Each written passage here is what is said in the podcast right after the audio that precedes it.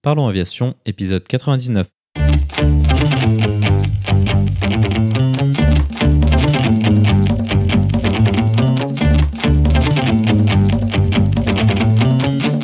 Parlons Aviation, le podcast qui parle de tout ce qui vole. Je m'appelle Antoine et aujourd'hui nous parlons ensemble de voyage en Tecnam P2006 vers Blois et Dijon.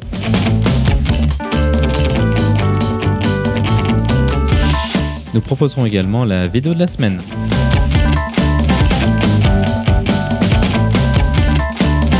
Bienvenue à bord, j'espère que vous êtes confortablement installés. Parlons Aviation épisode 99 est prêt au départ.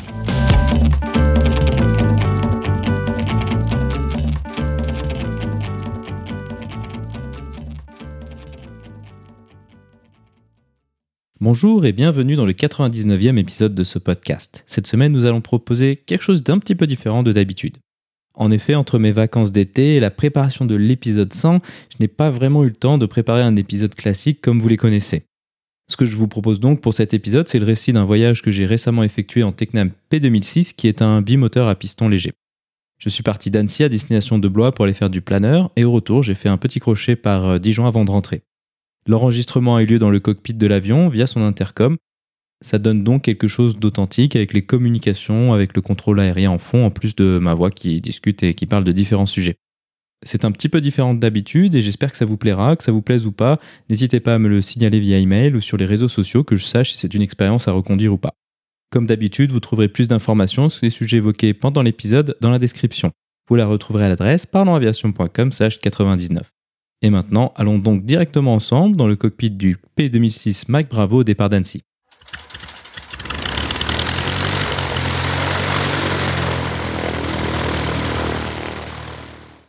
Donc euh, bonjour et bienvenue à bord du Tecnam P2006 qui s'appelle Fox Hotel Tango Mike Bravo. Aujourd'hui, je vais vous proposer un type d'épisode que je n'ai pas encore eu l'occasion de faire, euh, car euh, je ne suis pas dans le studio habituel, il n'y a pas d'invité avec moi aujourd'hui ni pour la suite de, cet épisode en fait.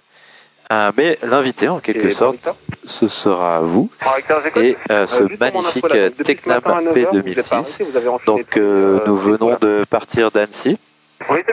Nous sommes en IFR et nous venons de juste passer le lac du Bourget, donc qui est le lac juste au nord de la ville de Chambéry pour ceux qui connaissent et nous sommes au-dessus d'une magnifique couverture nuageuse, bien solide, et oui, car la météo de ce mois de juillet est quand même un petit peu moyenne. Et aujourd'hui, pour pouvoir voyager tranquillement, il fallait euh, l'IFR. Donc euh, je propose de... J'avais pas de passager pour venir avec moi aujourd'hui, donc je me suis dit, j'allais vous proposer de, venir avec moi, et comme ça, bah, on va parler de d'aviation, de, petite aviation, ça fait longtemps qu'il n'y a pas eu d'épisode comme ça sur le podcast. Et euh, donc voilà, on va profiter de, de ce vol ensemble. Donc j'ai parlé du départ, c'est Annecy aujourd'hui, donc parlons d'Annecy. Partons d'Annecy et euh, la destination c'est euh, Blois-le-Breuil. Alors pour ceux qui ne connaissent pas, c'est une ville qui se situe euh, juste un peu au nord de Tours et puis au sud d'Orléans. Qu'est-ce qu'il y a là-bas? Bah, Pas grand-chose à ma connaissance, mais ce que je sais qu'il y a là-bas, c'est qu'il y a le club de planeurs de mon père qui fait un stage de planeur. Donc c'était l'occasion de faire une jolie navigation pour aller faire du planeur et ça c'est toujours cool et ça fait toujours fort plaisir. Donc euh, donc c'est ça le, but de notre mission aujourd'hui.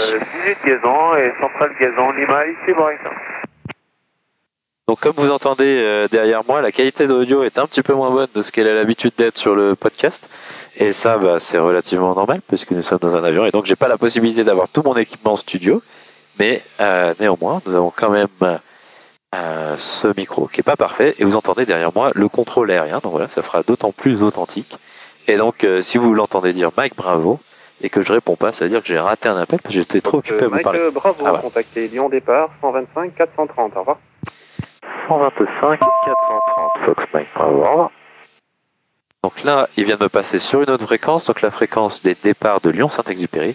Et le petit bip que vous avez entendu, peut-être un petit peu fort, je m'en excuse, c'est l'avion qui me dit qu'il reste 1000 pieds à parcourir avant d'atteindre le niveau 9-0 qui sera notre niveau de croisière aujourd'hui. Donc tout d'abord, avant d'aller plus loin dans cette discussion, j'appelle Lyon Départ. Lyon, bonjour, Fox Hotel Tango Mike Bravo, on monte niveau 9-0 sur Maxus. Bonjour Fox Hotel Tango Mike Bravo, poursuivez la montée euh, niveau 110. Alors Fox Mike Bravo, si ça ne vous dérange pas, on souhaiterait maintenir le 9-0. 9-0 final ou pour l'instant pour voir et après plus haut peut-être Non, 9-0 final, ça va. Non, moi tout me va franchement. Euh, je monter 9-0 et puis euh, faire valider ça avec le secteur d'après. Ok, on monte niveau 9-0. Merci au L110, c'est juste à cause des contraintes au contrôle, on peut pas mettre plus bas, mais 9-0, ça, ça va, ça nous arrange. Non, c'est plus une question de parité éventuelle avec les autres secteurs, mais bon, on s'arrangera entre nous. Euh, votre euh, point suivant, vous allez à Blois, c'est ça? C'est vous passez par où après? Par Moulin Euh, Moulin, euh, si c'est pour une directe, on veut bien Nevers, un truc comme ça Vous montez jusqu'à Nevers pour aller à Blois? Ah ouais, c'est ça, les routings au contrôle. Non, mais c'est- pas trop mal tout droit, en fait, hein. Ok, bah écoutez, oh, euh, ça vous ferait quel cap Nevers là? Ça fait quoi 20, 20 ou 30 degrés droite? Euh, ça doit faire, euh, au pif, ça doit faire 10 droite, je pense. Écoutez, faites route sur Nevers au niveau 9-0, puis on verra. Donc Nevers, 9-0, Fox bravo. Alors, Nevers, mettons-le dans l'ordinateur de navigation. Fox Golf, Bravo Papa Kilo, descendez altitude 3300 pieds, QNH à Grenoble 1021, autorisé pour la NDB 09. Donc euh, voilà, bah, qu'est-ce qui vient de se passer? Donc le précédent contrôleur m'a changé de fréquence pour les départs de Lyon-Saint-Exupéry. On a dû déposer un plan de vol qui nous faisait monter au niveau 110, donc 11 000 pieds, ce qui est un petit peu haut. Euh, écoute. L'avion il s'en fiche pas trop mal, donc il reste 200 pieds dans la montée. Ah oui, euh, descendez à votre L'avion il s'en fiche euh, pas trop mal, mais euh, moi moins, parce que ça fait euh, ça fait haut 11 000 pieds. En termes euh, d'hypoxie, c'est un peu limite, je trouve. C'est moins confortable, on est plus fatigué au niveau 110. Donc c'est pour ça que j'ai demandé le niveau 9-0, qui est un assez bon compromis pour nous garder au-dessus des nuages et euh, sans trop problème d'hypoxie. Vous avez vu le contrôleur d'une gentillesse euh, pas incroyable parce que c'est toujours pareil en France, c'est toujours super sympa. Surtout quand on fait du de l'IFR euh, en volant assez bas comme ça, ils sont toujours hyper sympas. Donc là, vous, vous l'aurez vu euh, à peu près en direct. Ah, parce qu'en fait, voilà, euh, on a eu le 110 sur le plan de vol à cause des contraintes au contrôle. Puis il a été tout de suite très euh, sympa, il nous a filé euh, niveau 9-0. Et puis direct euh, très loin. Donc euh, Nevers, euh, c'est pratiquement euh, notre Nevers, il reste dans une heure et demie. Donc on a eu une heure et demie de ligne droite à faire. Yankee, la suite avec Provence sur 120. Donc, euh, vraiment très, très sympa. 125, Bon vol. Donc euh, là où nous sommes actuellement, nous sommes juste à l'est. Ah, ça fait quoi ça Environ cinquantaine de kilomètres à l'est de Lyon-Saint-Exupéry. Et donc aujourd'hui, notre route va nous amener juste au sud de Mâcon. On va croiser les axes de Lyon-Saint-Ex et Lyon-Bron. Euh, voilà, ça va nous amener euh, Mâcon. Et euh, après, on va continuer Nevers. Et euh, puis après, pas quasiment tout droit sur Blois. Bonjour, à France 43, Sierra Tango vers le 150 sur Vienne avec Delta. Bonjour 43 Sierra Tango, descendez niveau 100 vers Vienne pour Agnès 35 droite, vitesse à convenance. Et vitesse à convenance, niveau 100, Vienne en vue d'Aniel. Donc voilà, là on vient de se mettre en croisière. Euh, magnifique donc ça c'est une alarme qui dit que j'ai éteint la réchauffe pitot. Donc on, on peut chauffer le pitot si jamais il y a de la glace. Donc on est au-dessus d'un magnifique euh, plancher de nuages, c'est vraiment très beau. Je mettrai des photos dans la description, la, la vue est vraiment magnifique. à Ce qu'on peut commencer par faire, c'est parler de, de cette machine euh, P2006. C'est un, un bimoteur léger qui est fait par Tecnam. Tecnam, ils font pas mal de, d'avions d'aéroclub, disons. Et euh, beaucoup de monomoteurs. Et puis récemment, enfin récemment, c'est quand même 5-6 ans, ils ont créé ce P2006 qui est un bimoteur à aile haute.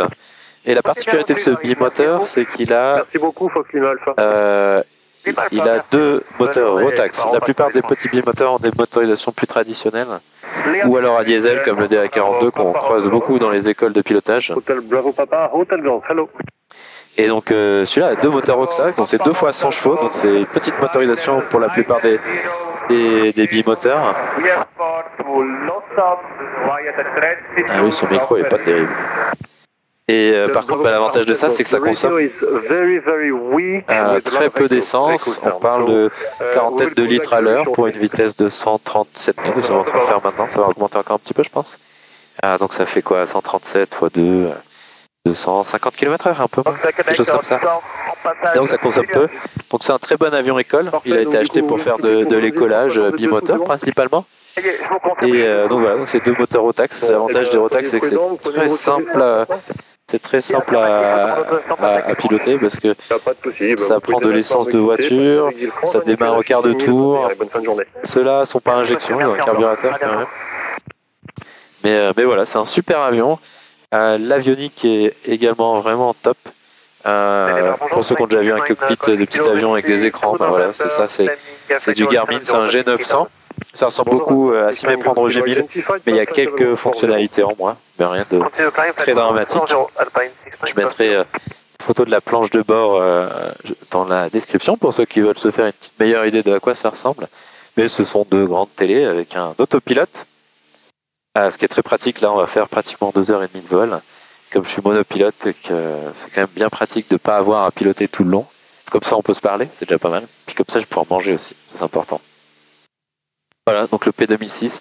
Euh, ce qui est pas mal aussi, c'est qu'il décolle et il atterrit très court, quoi. 400, 500 mètres, euh, 500 mètres, ça lui suffit dans à peu près toutes les conditions. Donc ça, c'est très confortable. Euh, parce que ça permet d'aller dans plein de terrains. Euh, donc c'est la deuxième fois que j'essaie d'enregistrer cet épisode. La dernière fois, je l'ai enregistré quand je suis allé à Paris, puis à charmante ville de Soissons, dans le nord de, de Paris, dans l'Aisne. Et en fait, euh, ça n'a pas fonctionné, l'audio était exécrable. Ah, mais on a posé là-bas il y a 800 mètres et 800 mètres c'était absolument aucun problème. Donc ça c'est très confortable, ça c'est le très grand avantage de cet avion-là. Il est à train rentrant. Euh, ça, en ter- ça en termes de maintenance c'est pas particulièrement avantageux, mais ça fait toujours joli de voir un avion euh, qui vole le train rentré. Et euh, surtout le train est, est très proche du fuselage, donc c'est très stable sur le sol, c'est très facile à poser cet avion. Et euh, bah, ça évidemment pour un avion école c'est quand même une caractéristique plutôt euh, plutôt très souhaitable. Donc voilà, c'est très cool cet avion, moi il me plaît beaucoup.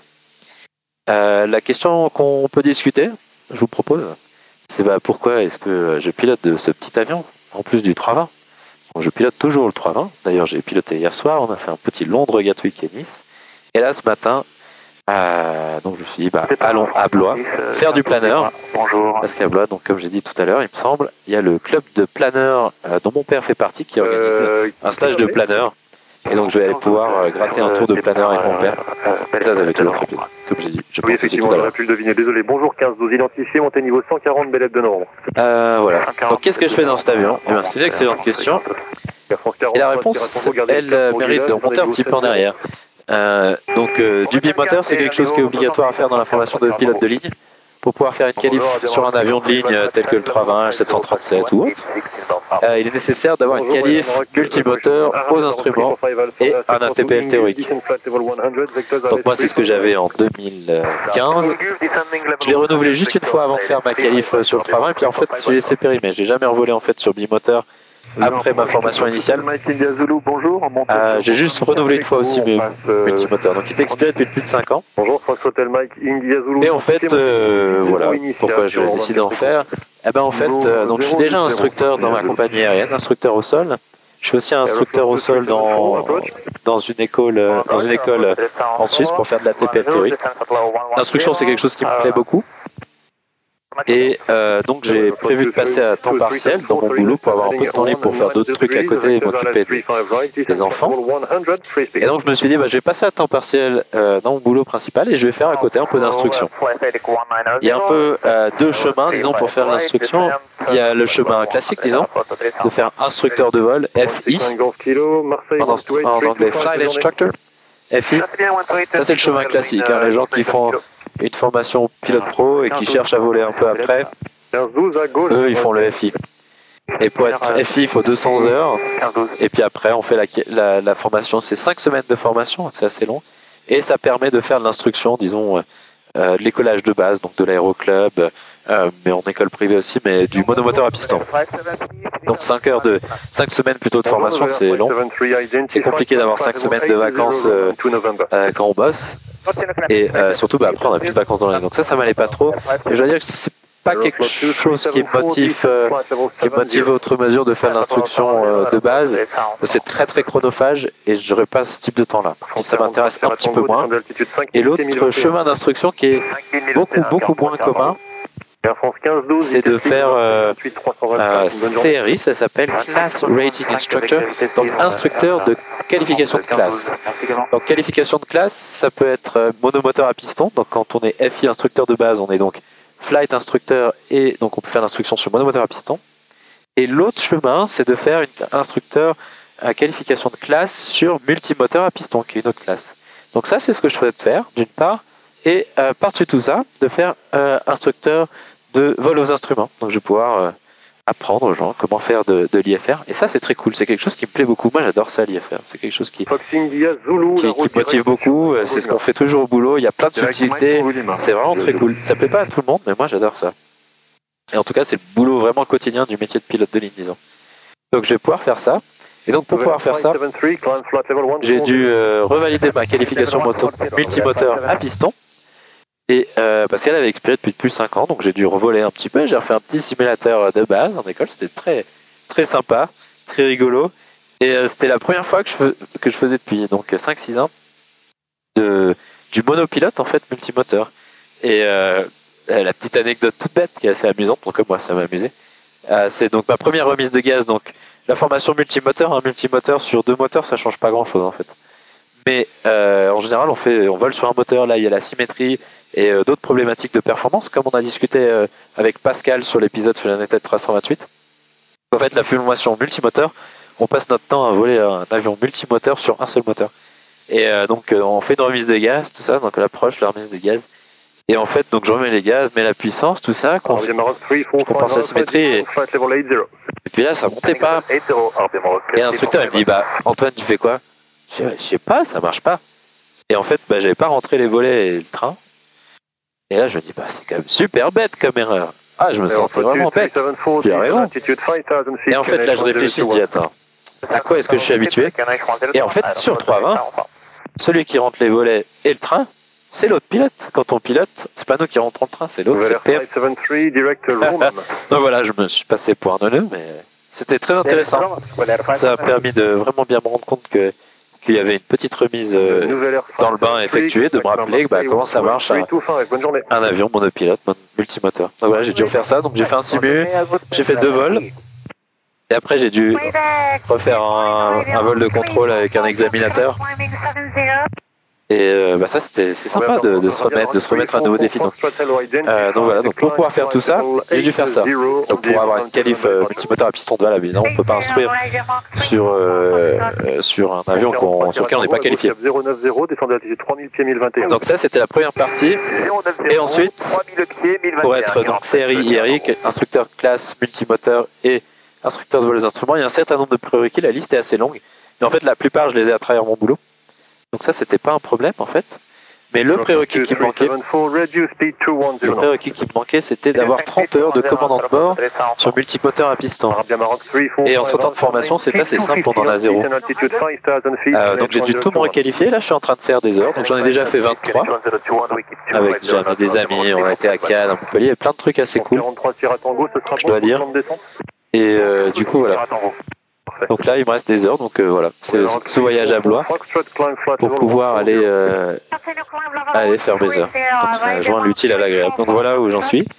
Et donc j'ai donc là on est mi-juillet 2021 et euh, en août j'ai ma qualification instructeur à Brest.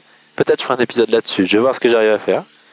Euh, peut-être que j'ai euh, et donc euh, normalement fin août je serai officiellement instructeur multimoteur et IFR. Pour 79.3, plus tard. Donc ce sera très cool. enfin j'espère, mais je pense. Donc voilà pourquoi je suis là aujourd'hui. Fox Hotel Mike India Zulu, montée niveau 9-0 final. 9-0 final, Fox India Zulu. Euh, ce dont on peut discuter, donc j'ai dit que c'était un vol IFR. Ça c'est quelque chose dont on a parlé plusieurs fois sur le podcast, mais sans jamais aller trop dans, dans un grand niveau de détail. Donc c'est quoi le vol IFR Peut-être ce qu'on peut commencer par faire, c'est parler de c'est quoi le vol VFR. Euh, Le vol VFR, c'est le vol d'aéroclub, disons, même si c'est des aéroclubs qui font l'IFR, je suis bien au courant. Euh, mais il y en a assez peu. C'est le vol à vue.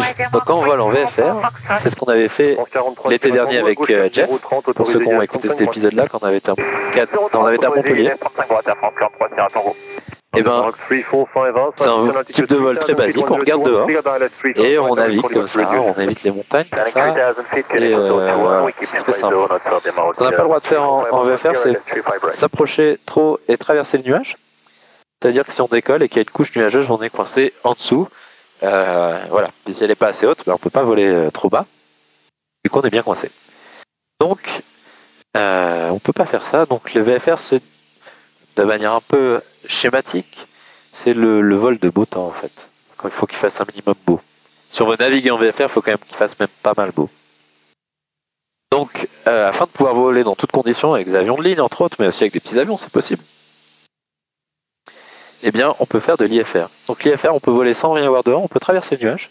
C'est une sensation qui est très particulière. On le fait tout le temps en avion de ligne en tant que passager, mais comme on voit pas très bien, on se rend pas compte. Mais quand on est dans un nuage, C'est- c'est- tout est tout blanc. et avec les accélérations, parce qu'on peut, on peut faire euh, un, un tonneau en maintenant 1 G. Euh, donc l'accélération, donc c'est-à-dire que notre, on peut être sur le toit dans un avion, donc la tête en bas et pas s'en rendre compte. Donc là, c'est le grand risque de la désorientation euh, spatiale. Et ça, c'est quelque chose de vraiment très réel. hein. Un pilote qui a jamais fait d'IFR, qui n'a pas été formé, s'il va dans un nuage, il est pratiquement impossible qu'il euh, ne finisse pas dans une situation euh, extrêmement inusuelle, donc sur le toit ou sur la tranche ou en décrochage, et que son cerveau soit complètement surchargé et soit pas du tout capable. Donc ça veut dire que notre accélération, le cerveau, il n'est pas capable de faire la, la distinction entre une accélération liée à la gravité, ce qu'on sent tous les jours, et une accélération qu'on peut faire avec un avion. On peut faire euh, un G en étant sur le dos, même plus hein, avec un avion, ça pose aucun problème.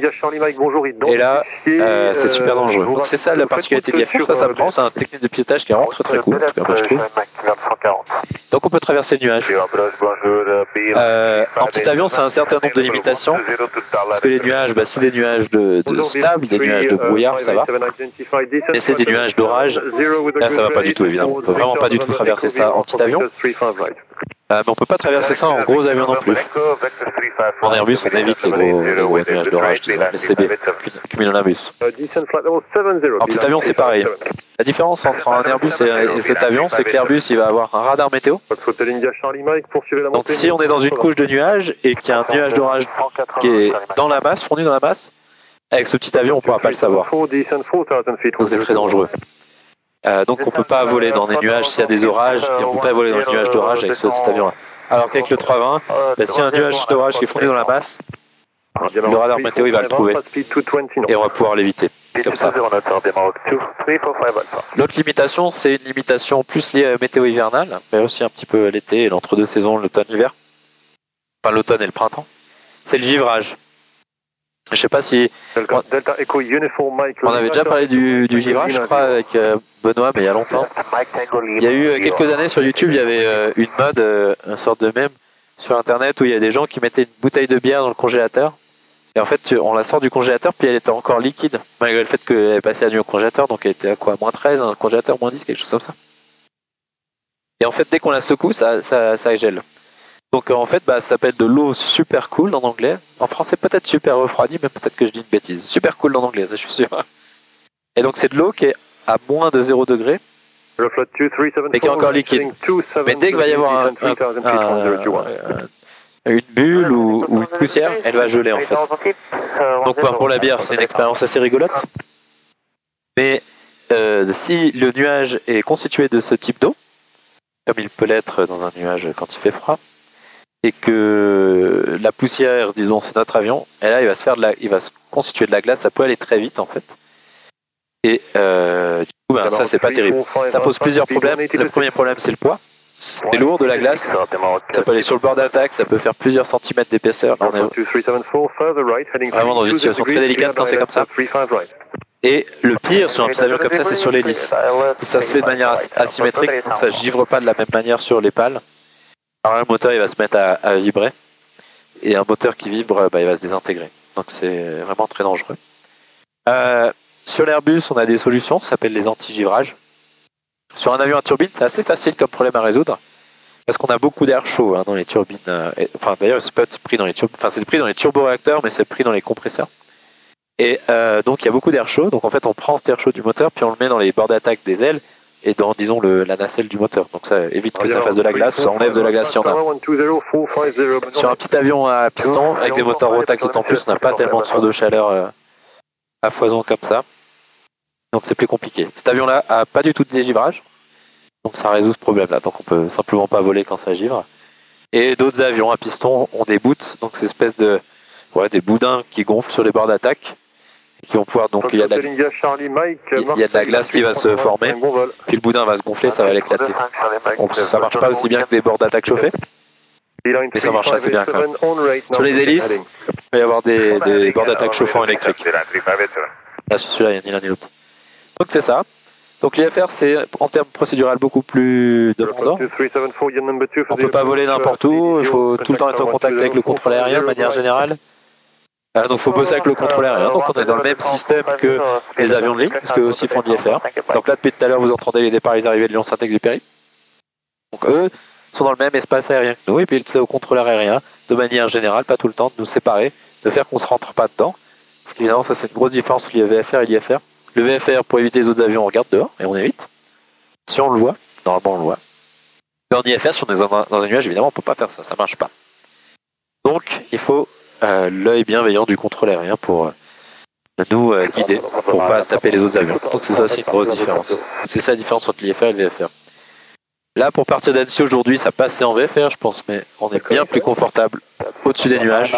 Il y a moins de, il y a moins de turbulences. Oh, sorry, Lufthansa. Les avions top, quoi. Papa, Identified plan flight level 140. Euh, donc voilà. De quoi d'autre pouvons-nous parler? Écoutez, je pense que c'est tout. On va faire une petite pause. Je bleuate depuis 25 minutes. Et puis, ça commence à m'assécher, surtout qu'il fait chaud. Euh, enfin, il fait juste bon, quoi. 5-6 degrés. J'ai pas encore froid aux jambes. Et euh, voilà. Bah, on se retrouve tout à l'heure euh, pour la traversée de la Bourgogne. Et voilà, on aura d'autres sujets à discuter. Donc, je vous dis à tout à l'heure.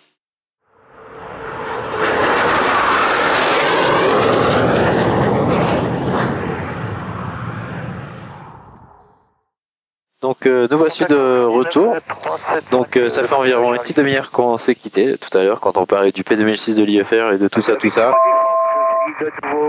Euh, voilà, donc il reste 200 pieds dans la descente. On a bien le mode de capture d'altitude de d'Armée. Euh, Qu'est-ce qui s'est passé depuis Bah pas grand chose, de on est allé tout droit, principalement, ce qui est déjà pas mal. Et on est descendu au niveau 8-0 parce que eux avaient besoin d'un niveau pair. On est 9-0, 9 pieds au départ. 65 Charlie- Charlie Et maintenant, on est niveau 8-0. Donc ce que je vous propose qu'on fasse ensemble, c'est euh, qu'on qu'on fasse un petit briefing ensemble de l'arrivée sur Blois.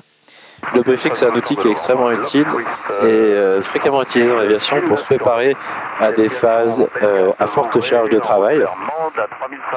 Donc ça, ça va concerner les phases de départ et euh, d'approche et d'atterrissage, qui sont les, les phases où on bosse le plus. Dans quel euh, secteur Euh, il y a plusieurs structures de briefing. Il y en a beaucoup, en fait, pour être honnête. Euh, moi, celle que j'aime bien, c'est celle d'Airbus, pas la dernière, c'est qui est un peu de mal à m'y faire, mais celle d'avant. 45. Donc écoutez, ouais, je propose qu'on se fasse un petit briefing pour l'arrivée à Blois, si ça vous va. Donc la météo à Blois, il est annoncé euh, beau, un ciel dégagé. Euh, c'est assez cohérent avec ce que j'entends sur la fréquence depuis tout à l'heure. Il fait pas très beau sur le massif central. Là, on est en train de survoler maintenant. On est juste euh, au nord de Moulins. Euh, mais il fait relativement beau à Blois. De toute manière, on a un avion qui est capable de faire une approche LPV, ce qui est une approche euh, GPS en fait, et qui nous amène à peu près au même, à la même, nous permet de se rapprocher de la piste de la même manière qu'un ILS de catégorie 1, donc on un ILS standard en fait. Donc on va pouvoir faire ça. Donc la météo est bonne, largement euh, de quoi faire ce qu'on veut faire. L'avion il va très bien, il n'y a pas de statut technique. Notable, il n'y avait pas de notable particulier à Blois. Donc les notables, c'est les informations euh, de préparation de vol à destination des équipages. Le problème des notables, c'est qu'il y a beaucoup de trucs complètement inutiles et généralement un truc super important caché au milieu. Euh, voilà. La menace ici, ça va être les autres trafics. On va passer c'est pas très loin de Chambord, qui est euh, pas très loin de la ville de Blois. Donc il y a des gens qui aiment bien aller voir ça. Blois, il y a potentiellement un peu de monde, un peu de trafic. Et euh, les planeurs, je pense que c'est un petit peu tôt pour qu'ils soient sortis. Là, il est 11h30, on va se poser vers midi et demi. Je pense qu'ils sont en train de manger les planeurs. Enfin, les pilotes de planeurs. Putain. Voilà, l'autre menace. Euh, bah, j'en vois pas d'autre, parce qu'il fait beau. Donc, nous allons faire la RNP 30. Donc, RNP, ça veut dire Required Navigation Performance. Euh, performance de navigation requise, c'est une approche au GPS, quoi. hein. C'est un petit euh, raccourci, mais pas tant que ça. Bonjour, c'est le Fox Hotel. Franck Carlimac. Donc je mettrai la, la carte, euh, la carte d'approche dans la description de l'épisode pour euh, que vous puissiez euh, suivre avec moi si vous le souhaitez. Sinon, moi, c'est- on, on, discute ensemble. transpondeur 4, 5, 6, Donc, 7, le Euh, il faut le GPS, c'est ce qu'on a. De toute façon, cet avion n'a pas autre chose que le GPS au niveau de navigation, à part des, un peu de radio-navigation, mais qu'on n'utilise pas de manière normale. Aujourd'hui, pour faire de, de l'IFR, en fait, c'est pratiquement obligé d'avoir du, du GPS. Euh, c'est pas 100% 100%, mais globalement quand même ça, quasiment. C'est preneur du 55. Il y a pas mal de, de, de petits avions qu'on qu'on pratiquement plus que ça en fait maintenant. Euh, donc on va faire, donc en fait on va faire une longue finale. Donc on va arriver face à la piste, ce sera la 30. Donc potentiellement s'il y a du vent, on le fera avec du vent arrière. Et Euh, il n'y a pas en fait d'approche dans le sens, dans l'autre sens, donc dans la 12. Euh, donc s'il y a vraiment, si, le problème là c'est que si les petits avions, enfin, les autres avions font des tours de piste en, en 12, nous on va embêter tout le monde à, à- à faire notre approche GPS 130. Euh, donc ce que je ferai c'est que là on fera une approche visuelle si c'est possible. Bravo Clermont. Allez-y Mike Bravo. Fox Mike Bravo, contacté Paris Contrôle 125 450. Au revoir. 125 450. Bonne journée Fox Mike Bravo. Merci. Paris bonjour Fox Hotel Tango Mike Bravo 8-0 sur Nevers. Fox Mike Bravo, bonjour, maintenez le 8-0, la route Nevers. Et attendez, vous pouvez faire direct euh, deux modes directement. Euh, Est-ce qu'on peut émettre une suggestion et avoir direct Barax pour la RNP 30 s'il vous plaît? Euh, je vois ça, je vous rappelle. Merci.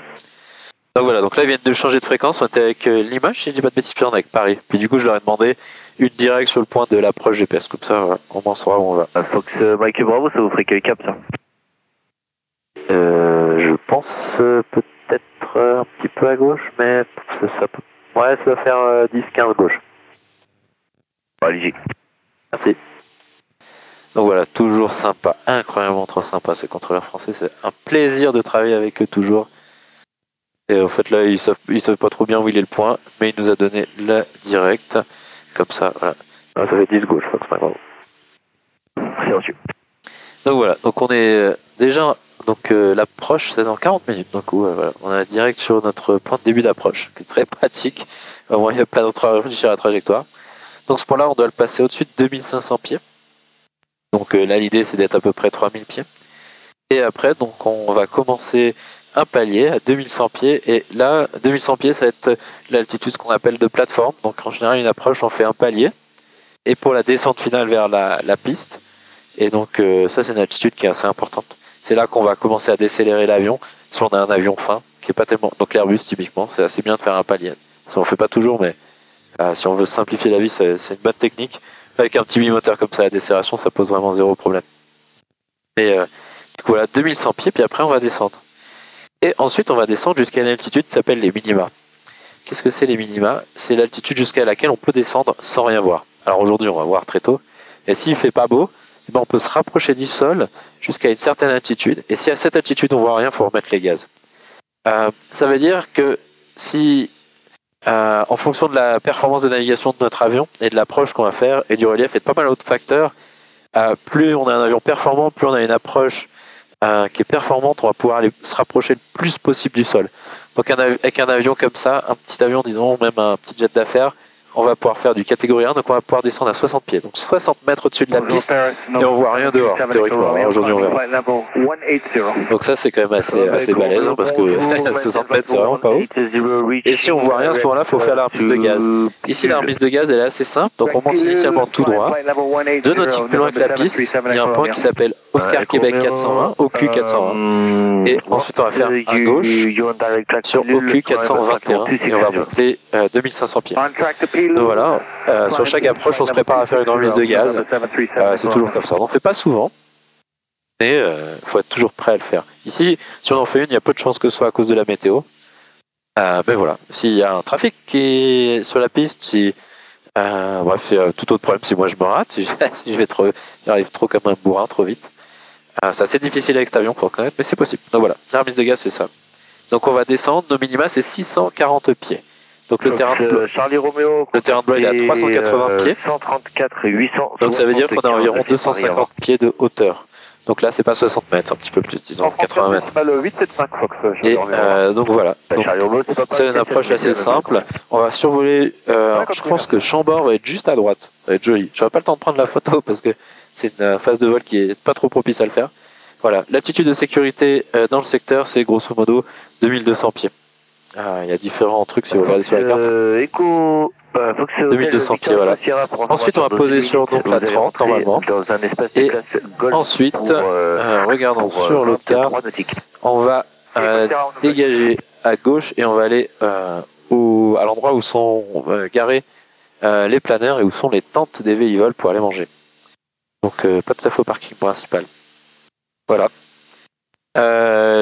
Euh, Qu'est-ce qui se passe si euh, c'est l'autre piste Retour, contact Paris, On a deux options, soit on fait zéro. une manœuvre à vue. Donc là l'idée c'est on fait un palier à 500 pieds, quelque chose comme ça, 510 pieds ici, et ensuite on va faire un tour de piste. Euh, L'inconvénient de ça, c'est que ça nous fait nous rapprocher fortement de la piste. Donc si les avions, les autres avions tournent en 12, on se retrouve face à eux et on tourne vraiment à la dernière minute. Donc ça, c'est pas terrible. Si vraiment euh, ils sont en 12, euh, en fait, on fera une approche visuelle, puis j'irai me positionner en vente arrière et euh, pour aller chercher la 12. Ce sera de loin ce qu'il y a de plus simple parce que les, autres avions feront des, tours de piste euh, via cette vente arrière. Donc moi, j'aurai normalement une bonne vue pour pouvoir les voir, pour les éviter si nécessaire. Donc c'est ce qui ira de plus simple. Voilà. Euh, on va voler tout ça initialement à l'autopilote, puis après je déconnecterai dans la descente. En termes de fuel, nous avons exactement 65 plus 70. Aïe aïe aïe. Euh, 135 Bon, je, ça se trouve, je me ridiculise en, en calcul mental. Non, ça paraît pas mal. Donc 135 litres, ça nous fait euh, presque 3 heures de vol. Et il nous reste environ euh, une heure de vol. Donc on a 2 heures de vol de marge. Voilà.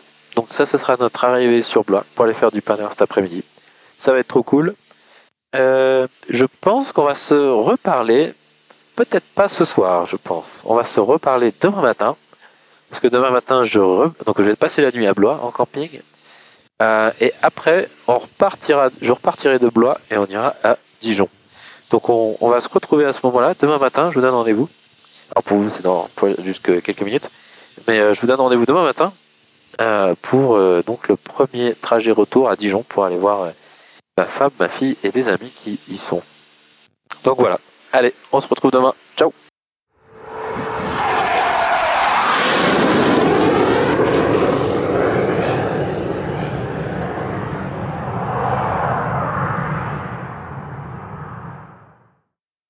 Bonjour euh, et à nouveau bienvenue dans le Technam P2006 euh, Mike Bravo. La dernière fois qu'on s'est quitté, c'était peut-être pour vous il y a quelques minutes, mais en fait c'était hier. Et donc on avait euh, parlé de l'arrivée sur le terrain de Blois. Donc là, nous sommes le lendemain matin. On vient de, je viens de partir de Blois. Nous sommes actuellement euh, euh, au, nord du terrain euh, d'Aubigny, un peu euh, vers le sud-est d'Orléans, pour environ une trentaine de kilomètres, quelque chose comme ça, trente quarantaine. Euh, la dernière fois qu'on avait discuté, on, a, on parlait de l'arrivée sur Blois, et je m'attendais à ce qu'il fasse grand beau. Et en fait, il faisait un petit peu moins beau que prévu. Euh, donc on n'a pas eu besoin de faire euh, l'approche aux instruments, mais on a eu besoin quand même de descendre euh, bah, au palier le plus bas avant la descente finale de l'approche aux instruments. Donc on a dû quand même descendre 2100 pieds pour sortir des nuages et voir le terrain. La, la difficulté des, en tout cas pour, pour moi qui en ai moins l'habitude maintenant, des petits entre guillemets terrains comme ça, c'est qu'il n'y a pas de contrôleur aérien. À Blois, il y a, à Blois, il occasionnellement un agent AFIS en fait, mais il n'y a pas de contrôleur aérien de manière normale. Donc c'est ce qu'on appelle de l'auto-information. Pour ceux qui sont pilotes, vous connaissez ça de manière régulière, je pense. Mais c'est quelque chose qui, je pense, étonne euh, peut-être un petit peu plus euh, les gens qui connaissent moins cet aspect de la petite aviation, disons. C'est qu'il y a quand même euh, l'immense majorité des terrains en France et même ailleurs où euh, en fait euh, c'est les pilotes qui parlent sur la même fréquence et qui s'arrangent entre eux pour euh, ah, pour pas euh, se rentrer dedans, savoir où est l'un, où est l'autre, qui c'est qui décolle en premier et tout ça. Donc là c'est exactement ce qui s'est passé à l'arrivée à Blois. Il y avait un avion de largage de parachutistes qui évoluait au nord du terrain. Et c'est là où normalement j'aurais dû euh, aller euh, pour euh, me poser dans la piste en service à ce moment-là, qui était la 12 d'ailleurs plutôt. Et donc bah, on s'est mis d'accord que vu qu'il n'y avait personne d'autre, moi j'allais aller au sud du terrain. Comme ça on était sûr que moi j'allais pas le taper lui dans ses montées et descentes très fortes, puis j'allais pas taper non plus les, les parachutistes. Ça c'est évidemment un, risque assez problématique de, de taper les parachutistes. Donc euh, voilà, on s'est mis d'accord, on a fait chacun de notre côté, puis, euh, puis on s'est séquencé de manière très bien. L'auto-info, ça marche euh, globalement assez bien. Quand il y a beaucoup de monde, c'est un petit peu plus sportif, mais, mais ça se fait. Voilà, ça c'était l'arrivée hier. Pas mal de vent de travers, ce qui est toujours euh, assez rigolo. Après ça, donc euh, c'était juste l'heure de manger. Donc j'ai été manger avec le club de planeur de mon père. Et ce qu'on attend, ce que j'attendais en tout cas, aller faire un tour de planeur. Les conditions n'étaient pas extraordinaires. Il y avait environ euh, à 900 mètres de plafond avec euh, assez. Donc euh, le plafond c'est la hauteur jusqu'à la base des nuages, là où on peut habituellement monter en planeur en pleine. Et euh, mais c'était quand même très cool quoi. Donc on a réussi à faire une heure et demie de vol. Dans des conditions pas faciles, pas pas extraordinaires, mais c'était très cool, très sympa. Ça fait toujours très plaisir. Moi je fais du planeur une fois tous les 3-4 ans. Donc là c'est bon, je suis content, je suis vac- vacciné du planeur pour jusqu'à la prochaine fois. J'ai pas trop trop l'occasion d'en faire. Voilà. Donc là on est reparti euh, ce matin après avoir euh, dormi en camping et euh, je vais donc à Dijon. Donc là, on est dans la, pas très loin de, la Loire. Là, il y a juste à gauche des, pas mal de centrales nucléaires dans la région de la Loire. Les centrales nucléaires, faut les éviter. Il y a une zone, une zone interdite en fait autour.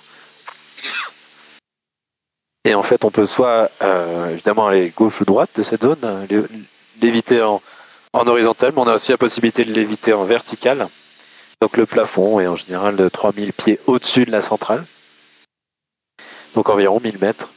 Et donc là, nous nous dirigeons tout droit vers une autre centrale, mais euh, celle-là, on, va passer au-dessus, parce qu'on est actuellement au niveau 7.0, 7000 pieds. Donc, euh, donc voilà.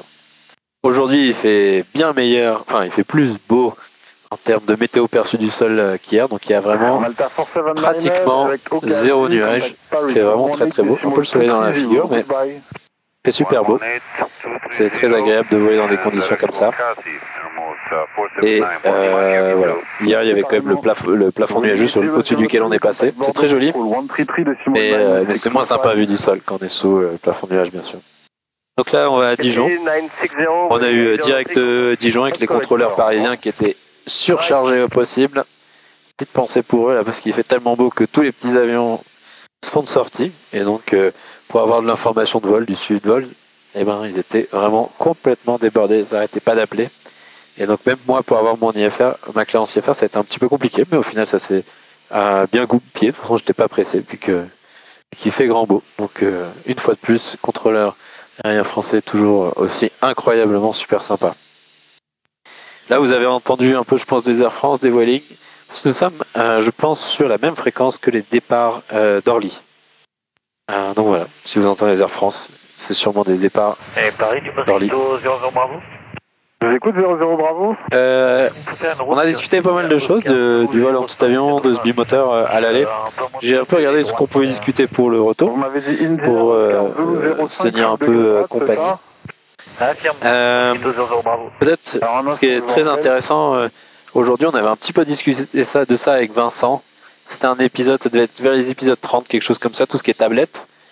Euh, et aujourd'hui, en petite aviation, Mosquito 00 Bravo. c'est pas totalement indispensable. Oscar 005. RC Direct India Oscar 005. euh, c'est pas 100% indispensable, France 830, mais euh, 230, globalement, c'est devenu euh, presque, 96, au enfin, revoir. tellement utile que c'est difficile de. France 830 Il y a différentes applications. 133, L'application que moi j'utilise, ça s'appelle ForFlight. 139, Et l'avantage de ForFlight, c'est que c'est pas juste un GPS, donc c'est pas juste un point sur la carte. C'est une application qui permet euh, vraiment de, de presque tout faire. Euh, Ça permet d'avoir toutes les cartes des aéroports. Donc là où avant, il fallait euh, des, classeurs qui étaient hyper épais, ça avait à peu près la taille d'un annuaire.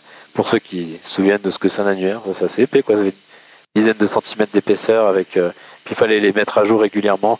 Là, avec l'iPad, on a pu mettre à jour et on a toutes les cartes de toute la France et de plein d'autres pays, en fait, si on souhaite. Moi, j'ai pas tout mis pour ça pas de sens. Mais voilà, donc avec l'iPad, on a vraiment tout. Ça fait ça aussi, ça fait la météo. Ça fait une gestion de documentaire. Donc, par exemple, j'ai le manuel de vol de l'avion toujours accessible.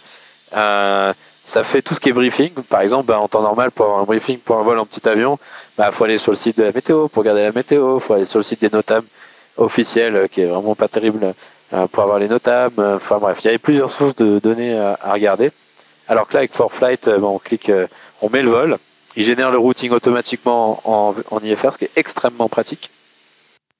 Et il nous sort un briefing. On lit et c'est fini. Donc c'est un gain de temps qui est vraiment phénoménal. Le temps de préparation de vol euh, en, en 10 minutes, euh, en 10 minutes en IFR, c'est réglé sans, difficulté. Donc ça c'est vraiment top. Ça c'est aussi faire euh, bloc-notes. Moi j'ai vraiment plus de stylo sur moi pour voler. Donc j'ai un, c'est pas un Apple Pencil, c'est un, truc que j'ai acheté pas cher sur Amazon, mais ça fait le même boulot qu'un Apple Pencil. Donc juste un stylo électronique et puis un bloc-notes. Puis l'avantage de ça, c'est que s'il faut une page, deux pages, trois pages, ben euh, voilà, ça pose pas de problème. On peut effacer en plus. Il n'y a pas besoin de gomme. Donc ça c'est archi pratique. Voilà, ça fait vraiment tout. Ça fait la masse et le centrage. Donc pour savoir si on a la masse des passagers, comment ça se donne par rapport au centrage et tout ça, on peut faire ça dedans. Enfin bref, ça fait vraiment tout. Il y a les profils de performance, donc c'est vraiment un outil extrêmement pratique. C'est vrai que pour l'IFR, c'est un peu moins nécessaire parce que l'IFR, euh, les trajectoires sont gérées par le contrôle aérien et euh, le système des routes aériennes plus ou moins. Mais, euh, mais c'est vraiment archi utile. Ouais, euh, bonjour, c'est vraiment quelque chose que, que j'utilise euh, vraiment tout le temps. Ça, c'est, ça a vraiment beaucoup changé la, la manière de faire du petit avion parce que la préparation de vol va beaucoup plus vite. Et euh, l'autre truc qui est vraiment archi utile, c'est qu'aujourd'hui avec la 4G, si on est dans un coin pas trop trop paumé, donc euh, ce qui est même là, franchement, on est dans un coin assez paumé, vers Briard, Cône, Aubigny, un peu au milieu. Il n'y a même pas de village là sur la carte, et on capte de la 4G. Ça c'est très utile parce que ça nous permet d'avoir euh, avec la 4G et, le partage de connexion euh, iPhone, iPad, mais ça marche évidemment avec d'autres euh, devices. On peut tout de suite avoir en fait bah, les météos. Typiquement, avant, bah, quand on n'avait pas la 4G, il fallait demander au contrôle aérien. Donc bon, c'est leur boulot quelque part de donner des météos, mais ça va vraiment dix fois plus vite de juste laisser la 4G ou l'allumer 5 minutes, on récupère les météos, on se fait une vision très très bonne de la situation globale, et comme ça, on sait exactement de euh, ce qui nous attend en route et tout ça. Ça, c'est vraiment un progrès énorme en termes de sécurité des vols. Ça permet aussi non seulement d'avoir les métars, qui sont les météos d'aérodrome, mais ça permet aussi d'avoir des images de radar météo. Alors ça, ça marche de manière un petit peu plus sporadique, et finalement, ça suffit largement. Donc avec la 4G, sur ForFlight, on peut activer euh, ben, les radars météo. Donc c'est pas un radar qui est dans l'avion, comme j'avais expliqué euh, hier, mais c'est juste une image qui est, téléchargée d'internet en fait. Et ça c'est très utile. Un des vols récemment, ben, on était déjà, on était à environ une, euh, trois quarts d'heure de la région lyonnaise, puis on voit un grand euh, nuage d'orage tout droit devant. On se dit mince, bah il est où ce nuage d'orage? Puis de juger la, la, distance euh, à cette distance, c'est très difficile, voire même impossible. Donc là, paf, un coup de 4G, un coup de ForFlight, et là on voit que le, le, le cumulonimbus, il est juste vraiment pile poil sur le point duquel on était prévu de débuter l'ILS. Fox euh, Hôtel Tango Mike Bravo. Donc pour information, vous allez quitter temporairement l'espace aérien, l'espace aérien contrôlé d'ici 3 minutes et, euh, et ça va durer euh, environ 5 nautiques. C'est reçu Fox Mike Bravo, merci pour l'info. Vous n'avez pas de trafic euh, IFR connu à vous signaler, euh, Fox Mike Bravo. Merci bravo. Donc voilà, on va sortir de l'espace aérien contrôlé. Euh, normalement, ça pose pas trop de problème, mais ça veut dire qu'il faut qu'on fasse vraiment attention. Mais en fait, en réalité, même en espace aérien contrôlé, il faut faire vraiment attention. Donc on fait tout le temps attention, mais là, ils nous préviennent, c'est très gentil. Euh, voilà. Donc je reviens à l'histoire de, de, qui était sur vraiment euh, le point pour démarrer l'approche pour Annecy. Donc on l'a vu venir euh, hyper en avance. Et donc, euh, j'ai pu demander, bah, il y, a, plusieurs points desquels on peut démarrer une approche sur Annecy. Et du coup, en fait, on a juste demandé un autre point. Donc, une demi-heure, enfin, un peu moins. Ah, si, c'est ça, à peu près une demi-heure avant d'arriver, on a demandé euh, euh, un autre point. Et donc, euh, voilà, avec beaucoup d'avance, on a réussi à, résoudre une situation qui aurait été un petit peu délicate. Parce que pour savoir où il est exactement, ben, faut, se rapprocher. Il n'y a pas 30 000 solutions. Donc ça, ça a vraiment beaucoup, euh, beaucoup amélioré euh, la, la sécurité euh, des vols euh, de manière euh,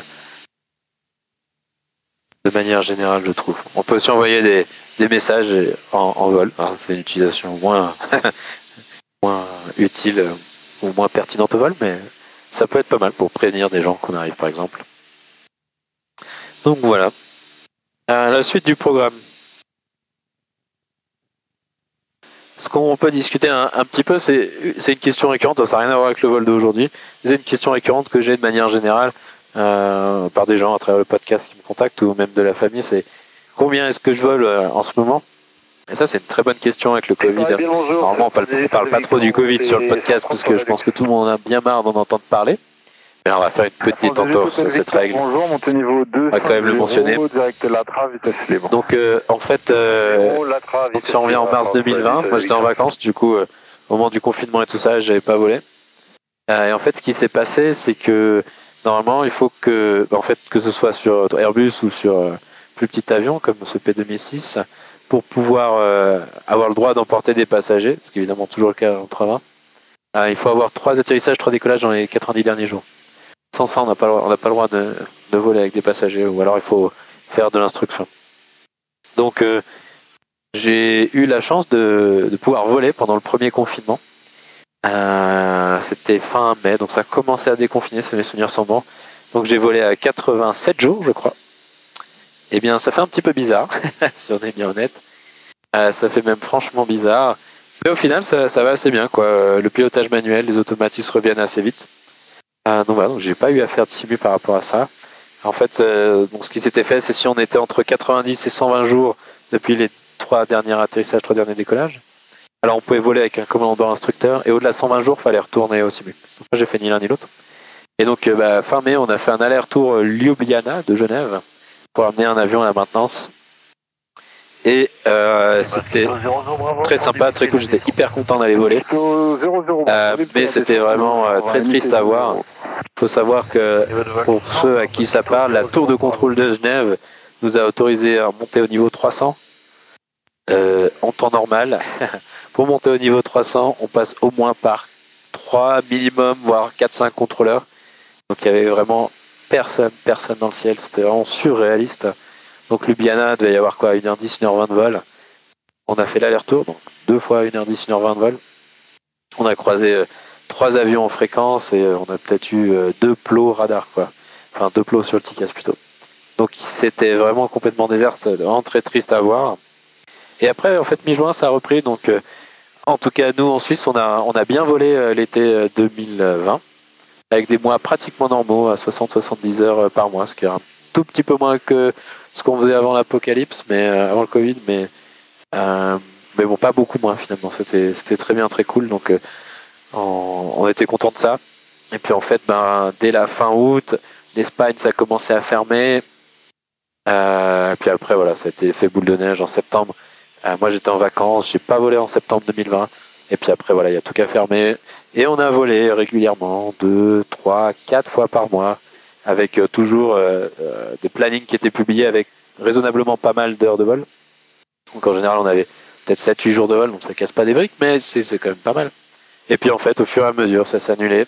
Et bah, ça c'est très déprimant d'avoir un truc, un truc cool et puis qu'en fait ça s'annule, c'est pas très plaisant.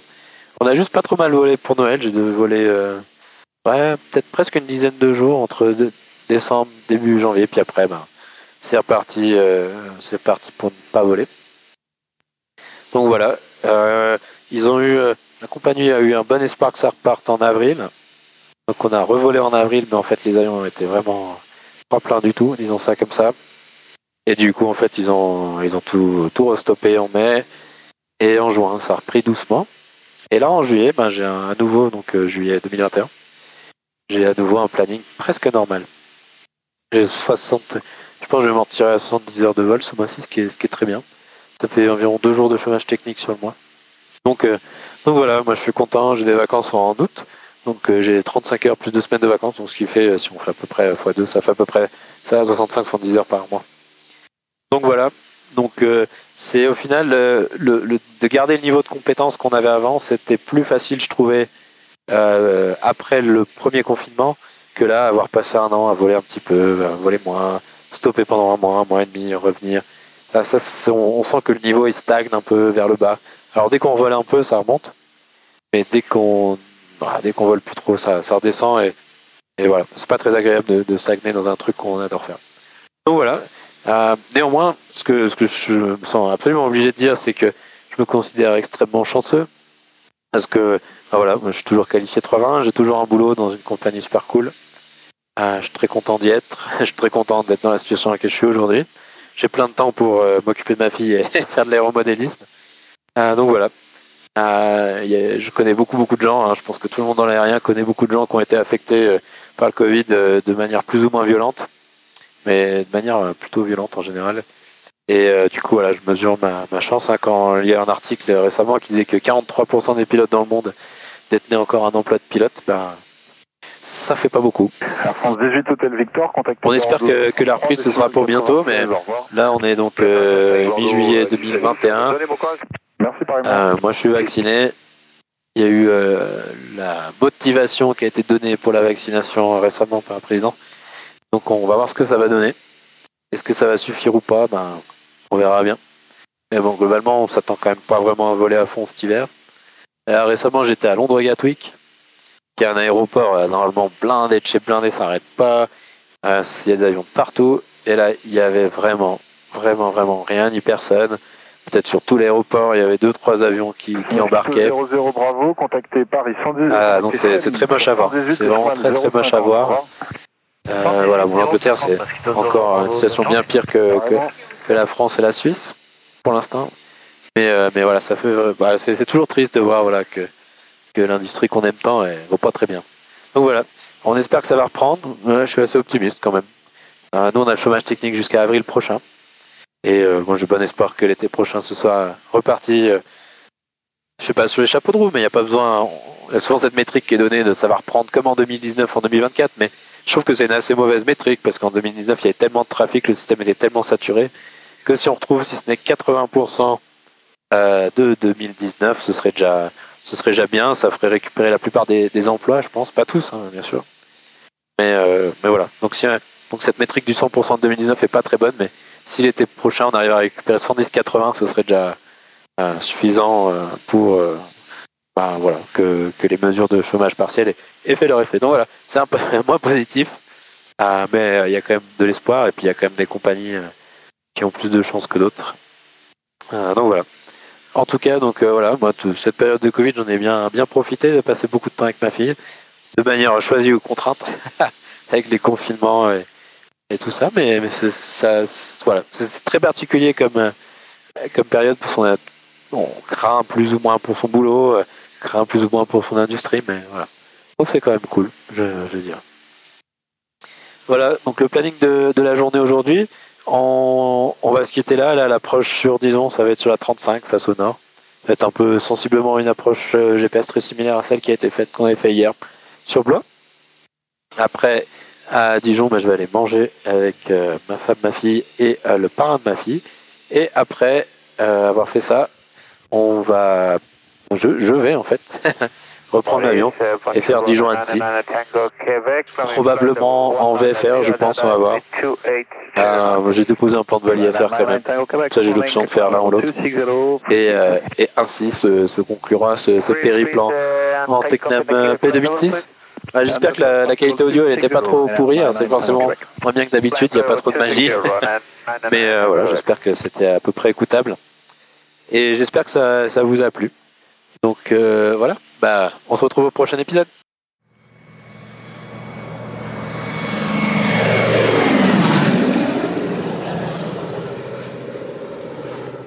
La vidéo de la semaine est proposée par la chaîne YouTube de l'AOPA nommée AOPA Live. Elle se veut être une vidéo de présentation du Tecnam P2006. Cette vidéo présente cet avion de manière générale en le comparant aux bimoteurs légers historiques tels que les fameux Piper Seneca et Cessna 310 très présents encore aux États-Unis. L'avion présenté est équipé d'une avionique traditionnelle assez différente que l'avion sur lequel j'ai volé équipé de Garmin G900 comme discuté. Vous trouverez le lien vers la vidéo dans la description ou en allant sur le lien parlonsaviation.com slash vidéo 99 sans accent sur le E de vidéo.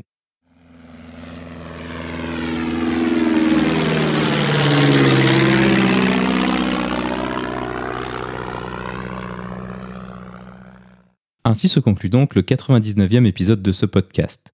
J'espère qu'il vous a plu et je vous invite à vous abonner sur votre application de podcast favori. Également, n'hésitez pas à laisser un avis 5 étoiles sur iTunes, ce qui permettra à d'autres personnes de découvrir ce podcast.